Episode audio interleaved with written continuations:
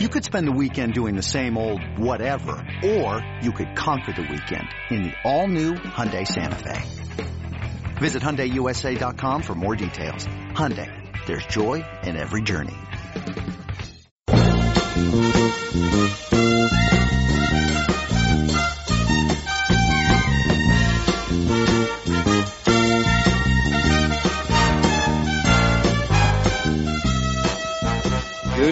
Bucknutters. It is Thursday, March 19th, 2020. I am Dan Rubin. This is the Bucknuts Morning 5 and change. If it's Thursday, that can mean only one thing. 24-7 Sports Director of Recruiting Steve Wiltfong checks in from Indianapolis. Steve, how goes it in the household with two small children when nobody can leave?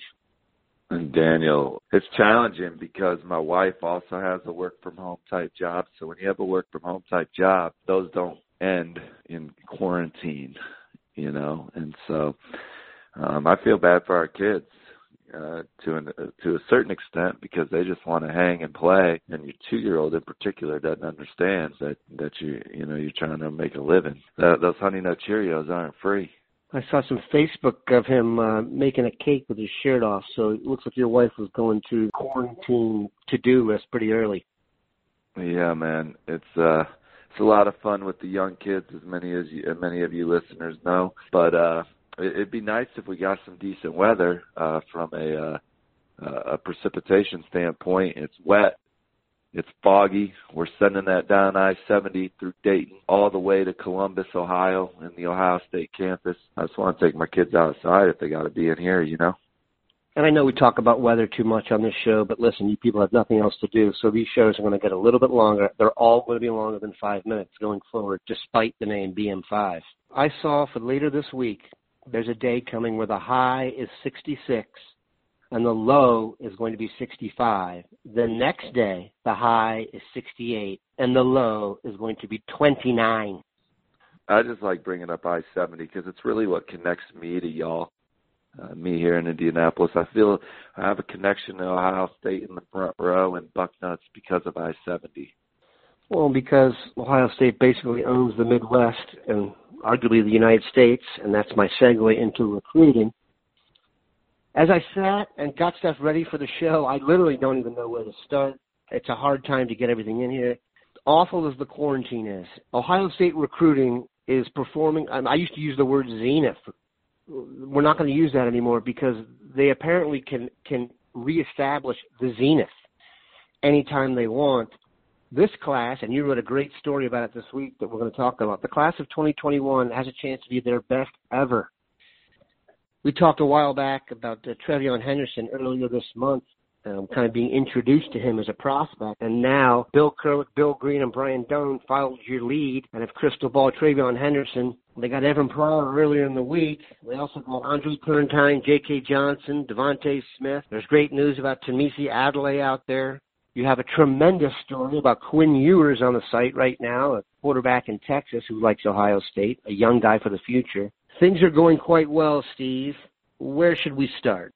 Let's start with Ohio State chasing history in this 2021 recruiting class, Dan. When you look at the top of the 24-7 Sports Composite Team recruiting rankings, you have Ohio State there with 14 commits. What I like to look at more is the average ranking per commit, which is at 95.09. In the history of 24-7 Sports, which goes back to 2009, we've never had a recruiting class – over 95 when looking at average ranking per commit. We've only had five classes over 94. It's rare. Two of those classes over 94 were actually Ohio State, 2017, and then the following year in 2018. That 2017 class is still pound for pound the best recruiting class signed coming in. That class was headlined by Chase Young, Jeff Okudah, who I consider hits, uh, J.K. Dobbins was in that class, among many others. Um, so this class right now, uh, with with what's already in the fold, and then what could be coming, has a chance to really obliterate that. And, and where I'm going with that is, in addition to what's already in the fold, Ohio State has crystal ball. They're the crystal ball leader, or have crystal ball burn for the following prospects: five-star JT Tuimoloau, who Bill Kurelic recently crystal balled, the five-star defensive tackle. 99.72 is his rating. The number one receiver in the country, Emeka Egbuka, 9944. Uh, the number one running back in the top 247, TreVeyon Henderson, 9888. Donovan Edwards, 9809. J.C. Latham, 9787. Tunmise Adeleye, 9787. The number two safety in the country, Derek Davis, 9780. Those are all guys ranked in the top 50, with the exception of Donovan Edwards. And now, Ohio State could very much land all those guys. And then beyond those guys, they're in the thick of it for guys like Tristan Leigh, Damian Robinson, Rocco Spindler, Tywone Malone. Those are all top 50 guys too, with the exception of Malone, who's number 53. 9750 is Malone's ranking. So the the Ohio State class has a chance to be one of the all-time greats. I mean, you look at beyond Troy Stellato, uh, Jager Burton, Marcus Bradley, Kamar Wilcoxon. Uh, those are guys that if Ohio State landed, their average ranking per commit would take a hit, and those guys would be jewels for just about any other recruiting class. So, um, it's uh, it's pretty it's pretty amazing uh, what Ohio State's doing on the trail. They certainly got to finish. They got to get these guys to say yes. Uh, some of these recruitments will have some twists and turns, but uh, right now it, it's looking phenomenal for Ohio State. What's going on? Is it just coincidence? Is it just uh, the NFL draft? What is making it so great? Well, I think this year, you look at these kids that are ranked extremely high this cycle. These are kids that fit in at Notre Dame or Stanford um, and Ohio State fits those kids with that kind of personality fit Ohio State um, as well. Like that's Ohio State's just the people at Ohio State from the coaching staff to the guys in the locker room. You can be a Notre Dame or a Stanford type kid and find a lot of like-minded kids in the Ohio State locker room right now. And then you have your your football goals of Ohio State is is is, is proven to be a notch above pretty much every program in the country, other than two or three that are in the same breath, right? So, um, I, I just think that this is a year where, when you look at the top of the rankings, it's also kids that are you know fit the culture uh, at Ohio State, and you know they're, they're still not going to get all these guys, they, but they got a good shot to get most of them. And I, I just think it, it's just one of those years where the the type, the quality of young man and the quality of the football player they are goes hand in hand, and and that's what's making a place like Ohio State uh, attractive. I hope everyone understands what Steve is saying there because it's an extreme compliment. Because, by the way, the hit rate on guys who are a great combination of character and football skill is very high. Speaking of which, we referenced this earlier. TreVeyon Henderson, he's the best running back I have seen on tape. I've watched it multiple times trying to pick out a weakness. I'll let you know when I find one. And when you have that many crystal balls from those people, that means he's a Buckeye. What exactly do you think they're getting? Not to beat that dead horse, but I mean, we're talking about a 4.0 kid that's phenomenal at football, phenomenal at track. And not only is he phenomenal at football, like this is a guy that Clemson identified as a coveted defensive back last year. And that doesn't mean they're wrong. you know what I mean? Like, this is a kid that could probably come in and, and be an All American in the secondary. It just so happens that he popped an, an amazing junior year 2,424 yards rushing, 45 touchdowns, still flipped over and had almost 50 tackles and three picks. 4.0 kid uh, he aims for the bullseye in everything that he does. His high school coach told me he's driven to be the best in the world. He went 15 and 0 and won a state title last year. And you know, the very first quote from his head coach, obviously he's a hardworking kid. You know, but he talked about how TreVeyon transformed his body last spring. Uh, and, and maybe this is why he was projected as a defensive back early. From last spring to junior year, he put on 15 to 20 pounds of muscle. So about a year and a half, in about a year and a half's time, he put on 20 pounds, 15, 20 pounds, and he got faster uh, doing it. And and uh, you know, just as a running back, obviously the vision. I mean, what makes him unique is his ability to accelerate and, and find his top end quickly.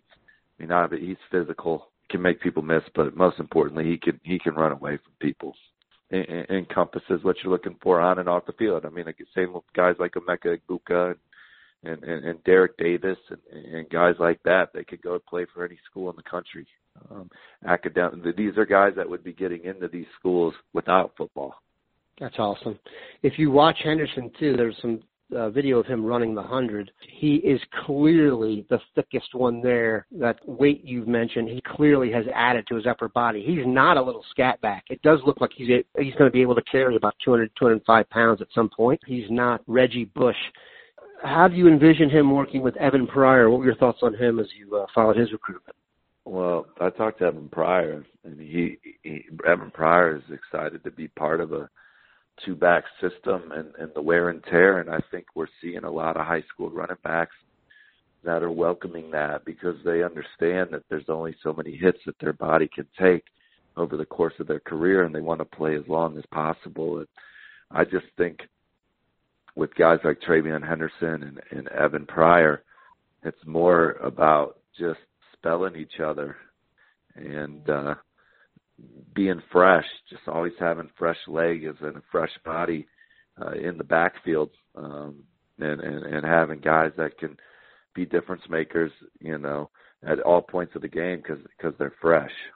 You know, Georgia's had a lot of success doing that, and truly, the NFL does not want you with all the tread off your tires. They'd rather you come out early or split time in the backfield what do you expect in the next week or so from the Buckeyes? We just had an absolute flurry with the Turrentine, J.K. Johnson, DeVonta Smith. There's talk of Kamar Wilcoxon. There's talk of Henderson possibly committing in the near future.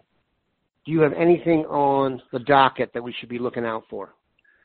Well, they're pushing for Kamar Wilcoxon. I, I think he'll be a Buckeye. Um, TreVeyon Henderson, I think, could be the next one in. Um, if I was predicting – next commit, uh, I would predict Henderson.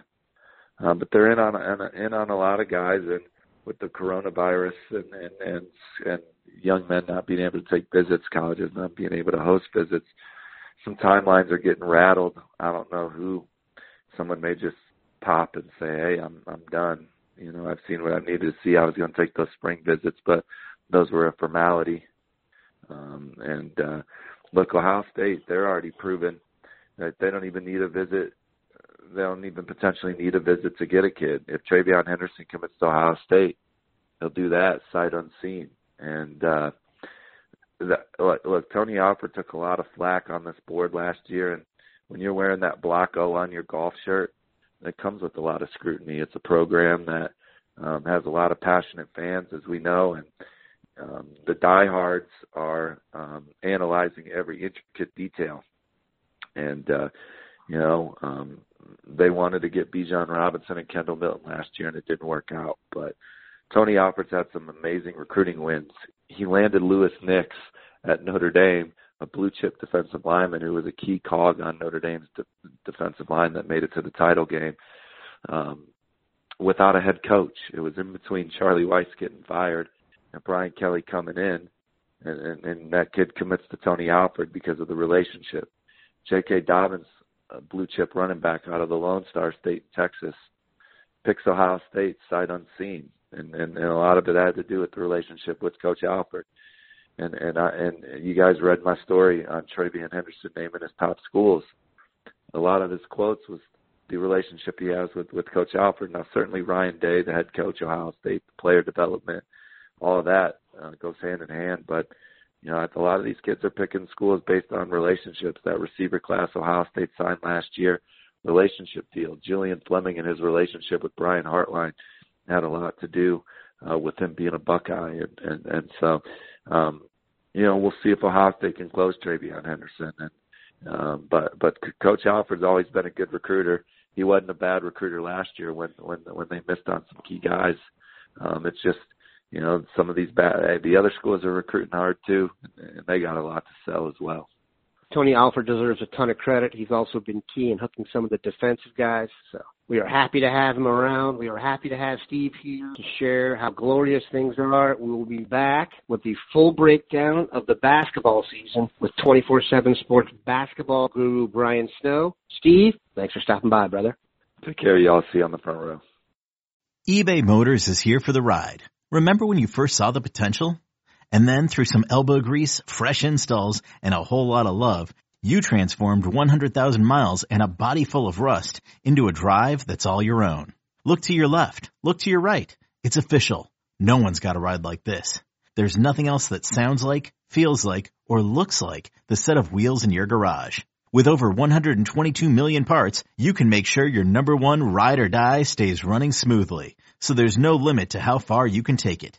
Brake kits, turbochargers, engines, exhaust kits, roof racks, LED headlights, bumpers, whatever your baby needs, eBay Motors has it. And with eBay Guaranteed Fit, it's guaranteed to fit your ride the first time, every time, or your money back. Plus at these prices, well, you're burning rubber, not cash. Keep your ride or die alive at ebaymotors.com. Eligible items only. Exclusions apply. As promised, Bucknutters, we are going to try and put the college basketball season into perspective, and there's no one better to do that than Brian Snow of 24-7 Sports. Brian, you spend your entire spring on the road at AAU events making friends. What the heck are you going to do for the next few months?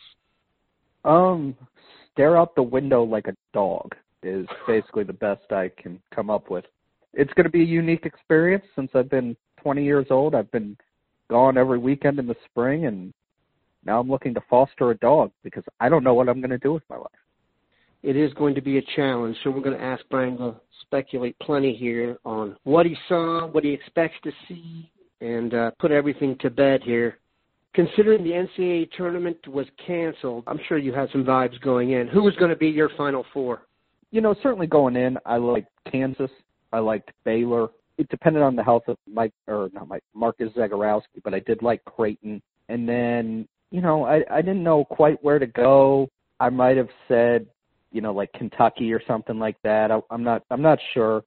It would have been kind of a gut feel, but I did like Kansas and Baylor for sure. And then, you know, Creighton was a school. Creighton and Seton Hall were kind of two schools I saw being able to make a run. And then maybe if I had to pick a fourth, I, I would go Gonzaga. No Flyers? I just didn't see it. Your Xavier about- roots coming out there, brother. No, no. I was concerned about rebounding, and then defensively, it would it just be a little bit different for him. Um, I think Dayton's really good, and obviously Obi Toppin's a stud. But like when you're starting Trey Landers and Ryan Mikesell, you really have to sell me on a Final Four, and I just thought they would come up a little bit short of that. Though I I didn't think they'd be like a second round exit or anything like that. I just I didn't quite view them as a Final Four team. I thought they were really damn good, but not Final Four. You would have had Kansas as your winner. Yeah, Kansas was the school starting about mid-season. I said that's the best team in the country, and they, they kind of had it all. You know, they had a really dominant point guard in Devon Dotson, a big guy in Udoka Azubuike, and then they had just enough shooting to get through. And then with an elite, elite defense like they had, I mean, they would just lock you down. That I, I would have picked Kansas, but you know, obviously it's the NCAA tournament, and you know, nothing's guaranteed. But I thought they were the team playing the best and the best, maybe not best individual NBA talent, but best overall combination of talent and experience. Dotson didn't get a ton of press this year, but I really thought damn good player. He was the difference when Kansas beat Dayton. Um, Azubuike Yeah. had a nice game, but but Dotson's ability was really the difference maker. And uh, without anyone, I guess Toppin would have been arguably the best prospect in the tournament. But I didn't see another team loaded with dudes that could handle Kansas, so I would have gone with that as well. Speaking of the Buckeyes, which we weren't, but we will now. What were your tournament expectations for the Bucks? You know, I, I thought they could win a game. You know, if the draw broke right, maybe win two. Now they were playing pretty well, but I just didn't think it was a team really, really destined to make a deep run. Um, th- there's limitations there. Obviously, like Caleb Wesson, if if he had a a stretch where he just dominated games, then then I think they you know could have done it. But I just didn't think they were quite explosive enough in the backcourt in terms of scoring to really, you know, make a deep run. But you know, if, if you got a situation where the the right the right matchups happened, the right draw came, I I think a Sweet 16 was attainable. But I would have probably put them as a one win and done team on my bracket. Really, kind of a bizarre season given how they started out I'm not sure expectations were super high, but the way they played early, you know, they were at the top of the charts, and then be it injuries or scouting reports getting figured out, they really just didn't finish in the same respect. Do you consider this season progress for the Holtmann era? I don't know if progress is the term I would use, but I, I think it was a successful season. Every year he's been building the program, building the roster the way he wants it, with guys he's comfortable with that fit his personality and, and you keep seeing it. They've got a deep and talented roster. Now, it's not going to be the Thad Matta five star, you know, elite pros. That that's just not going to happen with Chris Holtmann. He'd be the first to tell you that. Um, first of all, he doesn't want to. He doesn't want to have that type of roster where you're constantly replacing. He he wants to build continuity, build off four year guys, and win that way. And I think you're seeing a lot of people in college basketball go to that model even Duke and Kentucky, they've kind of shied away from the top five players in the country here recently, or not necessarily recently. People would be like, "Oh, Zion was two years ago," but like you know, this recruiting cycle, neither of them really even target the top five guys. Um, kind of same with the last one. So th- they're starting to realize, you know, the one and done thing isn't all it's cracked up to be for a whole variety of reasons. So I think you're going to see Holtmann just continue to build three and four year guys, and then kind of pick his spots for the right top tier talent and in this year was a reflection of that. He had a lot of good players, and they weren't great, but there were a lot of good players. And I think as it keeps going, it's going to keep building on itself, and that's where you see Ohio State potentially go to the next level, where they can compete for a Final Four, where they can compete to stay in the top ten all season long. Heading into the off season, I'd have to say the biggest question is the status of DJ Carton. You could make an argument he was the most talented player on the roster, and I really felt like the offense was getting handed over to him right before he decided to take some time off. What's your uh, vibe on how it will go with Carton going forward? Do you expect him to return? If so, how things could work out? I, I would phrase it as cautious optimism that, that he's going to return. It's certainly not a guarantee. Uh, whenever you're talking about, you know, issues of mental health. I don't know if issues is the right word, but what came to mind. Mental health situations. It, it it's tough. I. It would appear that's more always kind of a day to day, week to week type of thing. So I don't think anyone can say for sure right now what DJ is going to do, and I, I certainly know I can't. Um, I do have some cautious optimism coming my way that he will be a part of the program next year. But you know, this there there's not too many handbooks for a situation like this. So you just don't know for sure. Um, I think the staff is going to plan like they are going to have him with the understanding that it's possible that they won't. I know that sounds con- contradictory, but you know there, there's only so much they can do, and, and they're certainly not in control. And they they have other higher people they have to answer to on this situation in terms of how they have to handle it, in terms of you know student you know, student welfare and things like that. So I think they're going to hope that he's back, but maybe have some contingencies potentially in place in case he's not. It's a slippery slope because that's a pretty big piece to have a contingency plan on. As you look at the rest of the roster, who do you think will be back and who do you think will jet? You know, there's a saying in college basketball that if if you're not playing, you're not staying, and if you're playing, you're staying. And that doesn't apply to everybody obviously. You know guys who play big minutes leave and and guys who don't play stay. But you know it's just a good general rule. So obviously anyone can look at a box score and know who's not playing. You know the guys who who don't get a ton of minutes who are going to be greater flight risk guys you know justin Ahrens uh alonzo gaffney you know ibrahima diallo those guys just didn't play very much this year so they would be the ones who are more likely to leave. I, I think that's common sense. And clearly, with Ohio State bringing in people and already being over the scholarship limit, which will come back down when, when Caleb Wesson announces his intentions to turn pro, uh, that means the Ohio State coaches anticipate at least someone leaving. So, you know, I, I think it's obvious to expect that. It's the nature of college sports, and that's kind of where it is right now. what about Gaffney makes you think he's going to leave? I know he left the team for um, off the court reasons. I believe they were medical. He was arguably the highest touted of the three coming in with Carton and EJ Liddell, who we'll get to in a sec. What are your expectations for Gaffney going forward? Um, you know, with Gaffney, it's just again, it's not that I'm saying he's leaving. I I don't know, but you know, he he's someone who fits the mold. You know, he just didn't play very much this year, and I'm sure he came in with expectations that he was going to play a lot more than he did. Um, in terms of you know the, the class coming in, Gaffney was the one who, as a junior, kind of you pointed to and said, "Man, this kid could be really, really good." And then it kind of tapered off his senior year, and that's kind of what he's shown, quite honestly. You know, at Ohio State. So the question becomes, was he a great prospect when he was younger, or is he still a great prospect? And that's what everyone around the situation, including Alonzo himself, needs to answer. Okay, one of the guys I had huge expectations for, and I probably was a my eyes were a little too big for my stomach, was EJ Liddell. I really thought mm-hmm. he was an Antawn Jamison clone. He'd step in and be kind of their eventually be their go to guy on the block. It did not click for him.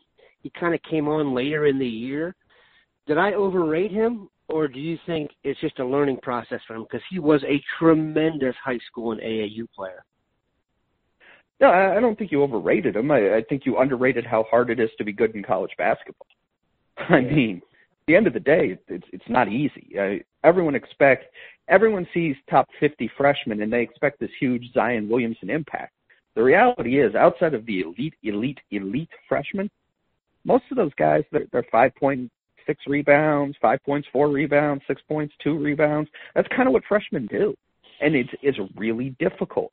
And uh, and it really started to come on for EJ at the end, and you saw what type of player he could be. And I think he's going to have a monster sophomore year. Arguably now their best chance to be an All Big Ten player next year, as crazy as that may sound. What do you think of the recruiting class? If you go through the class of 2020 name by name, and then maybe your expectations for them, obviously, given the fact that it's not easy to do that in the Big Ten as a freshman? You know, it's a two-man class. It's Zed Key, a, a big man from New York, and then it's Eugene Brown, a shooter out of Georgia. Of the two, I think Zed Key is going to be more ready to play right away, and also he he's going to be in in a position where he's going to be able to get more minutes right away.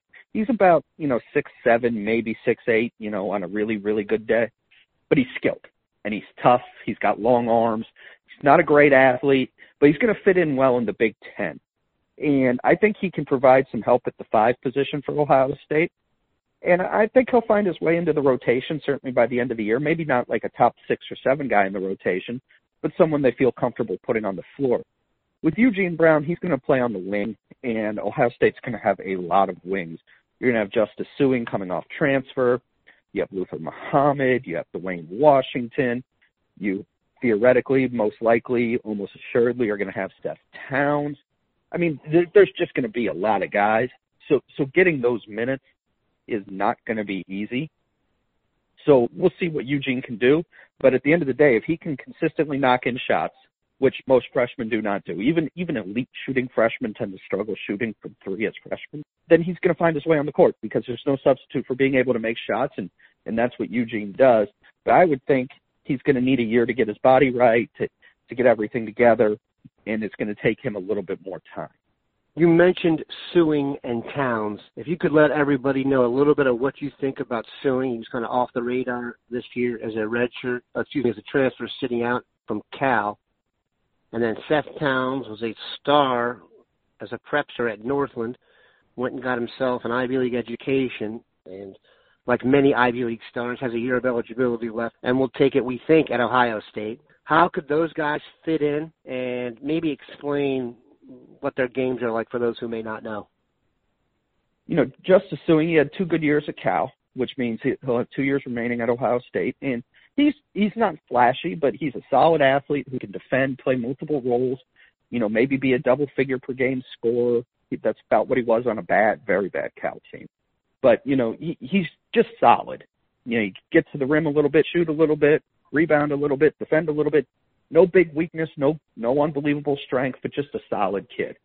Seth Towns, he's actually going to have two years of eligibility remaining. He's missed two years Wow. due to injury, the last two years.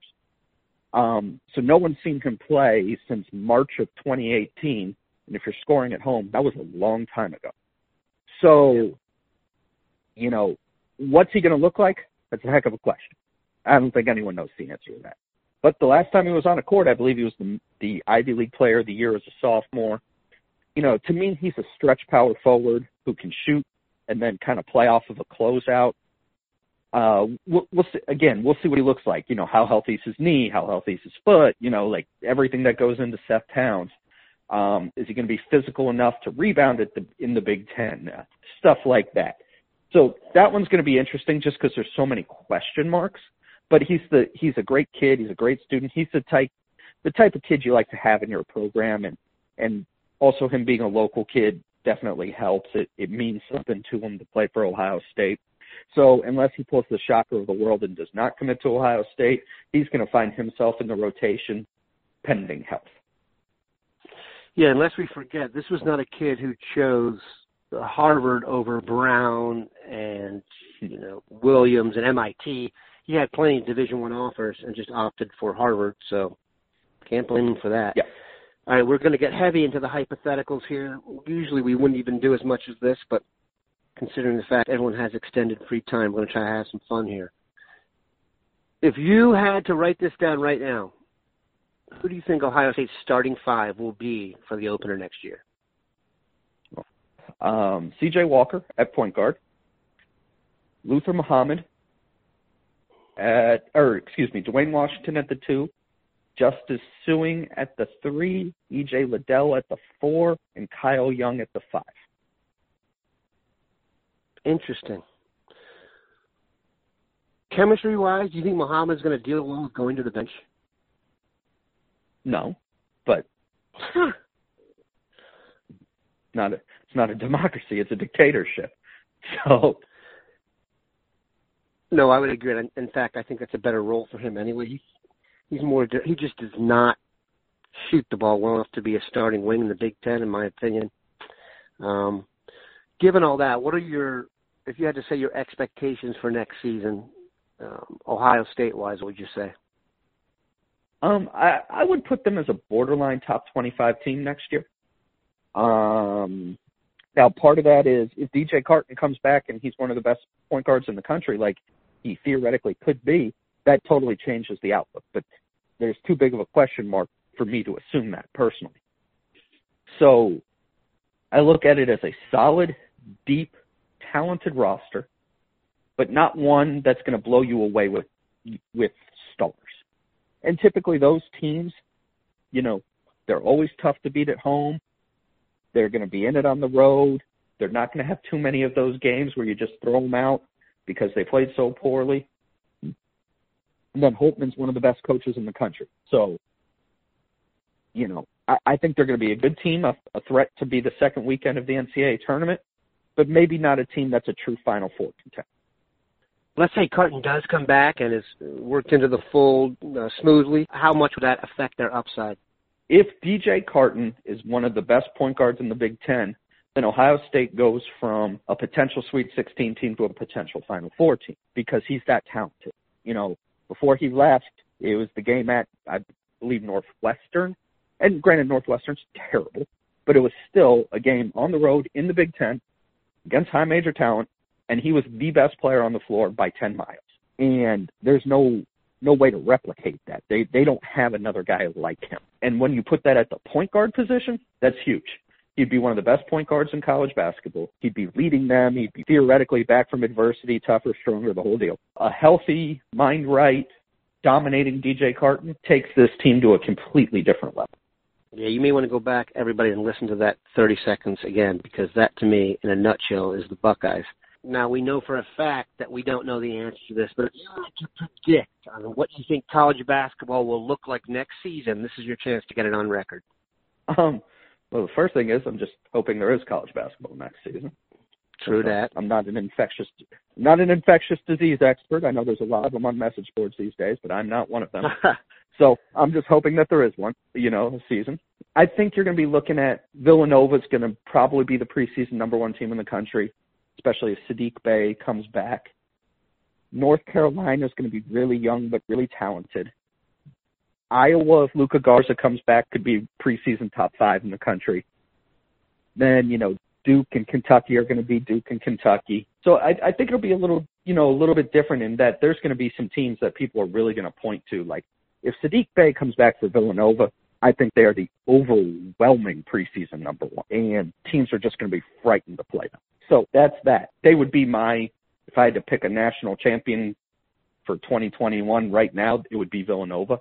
Um, I don't think the Big Ten will be quite as good, and part of that's because it was historically good this year. So I don't think the Big Ten will be quite as good. Without Cassius Winston, Michigan State should take a step back, and who knows if Xavier Tillman will come back. Michigan will be way different because even if they're even if they're the same talent wise, they're just going to play differently because this year everything went through Xavier Simpson, and that's not going to be the case next year, obviously, because Xavier Simpson is gone. Then you're looking at Purdue was really young this year. They should be a threat in the Big Ten. Uh, Penn State will not be nearly as good. Maryland's going to take a huge step back, losing Anthony Cowan and Jalen Smith. So I, I think the Big Ten will be very different than what it was this year. But some teams like Iowa, Wisconsin, potentially Michigan, Ohio State, Michigan State, they're still going to be really good. It also highlights again that if Carton comes back, I like Ohio State the best of all those teams. We will see how it works out. We appreciate Brian stopping by. He's home and ready to take calls for anyone who's interested. Have a good one, Bucknutters.